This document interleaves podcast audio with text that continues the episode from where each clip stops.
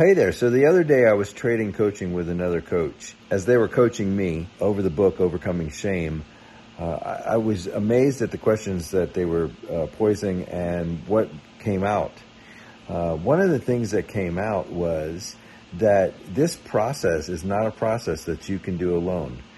You know, I, I've looked at shame and I've looked at people's shame and how it's controlled them and how it's racked their lives with destruction.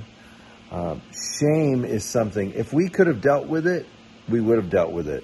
I know people that have carried shame for 50 years, and if they could have dealt with it, they would have dealt with it. Um, we want to deal with our shame. We want to put an end to it. We want to overcome shame. We want to get rid of that shame. But one of the things that's kind of key is we're not going to do it alone. Number one, we're not going to do it without a spiritual life, without God's presence, and without God's help. That's just not going to happen. Um, I know that people uh, want to overcome shame on their own, be strong. One of the shames is weakness. And if you're in shame about your weakness, you certainly don't want to lean on anyone else because you want to look strong. But shame is handled really in community. I know that we were wounded and we were shamed in relationships, and even if it's bad relationships, and at the same time, we heal in the relationships. So we need help to carry shame and to deal with shame. It's something that has to be unpacked with someone else, with others, uh, in community, in support.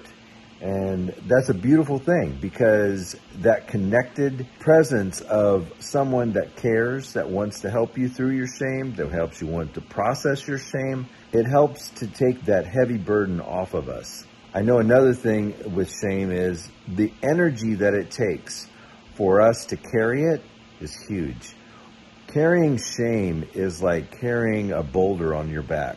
And you walk through life with this heaviness on your shoulder, on your life. And um, I'm amazed that we can even do it. But we function. We are adaptable and we adapt to the shame. But we don't have to do that. We can live without shame. It is possible to live without shame. It is possible to overcome shame.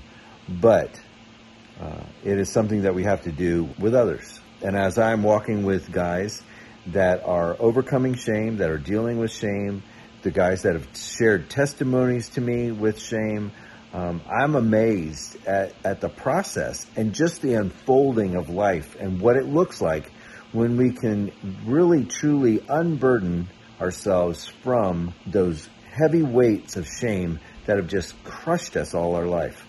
If you're experiencing shame and you're struggling with shame and you'd like to to have someone to, to walk it out with, talk it out with, reach out to me. I would love to talk to you. I would love to just discuss what a possible coaching through shame, through your shame would look like for you and in your life. It's all about you and it's all for you and it's all to maximize your life and your potential.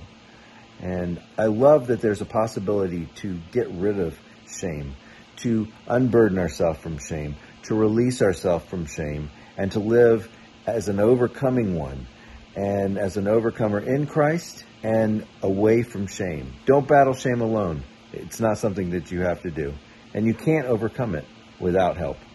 So I love you, and I'll talk to you soon.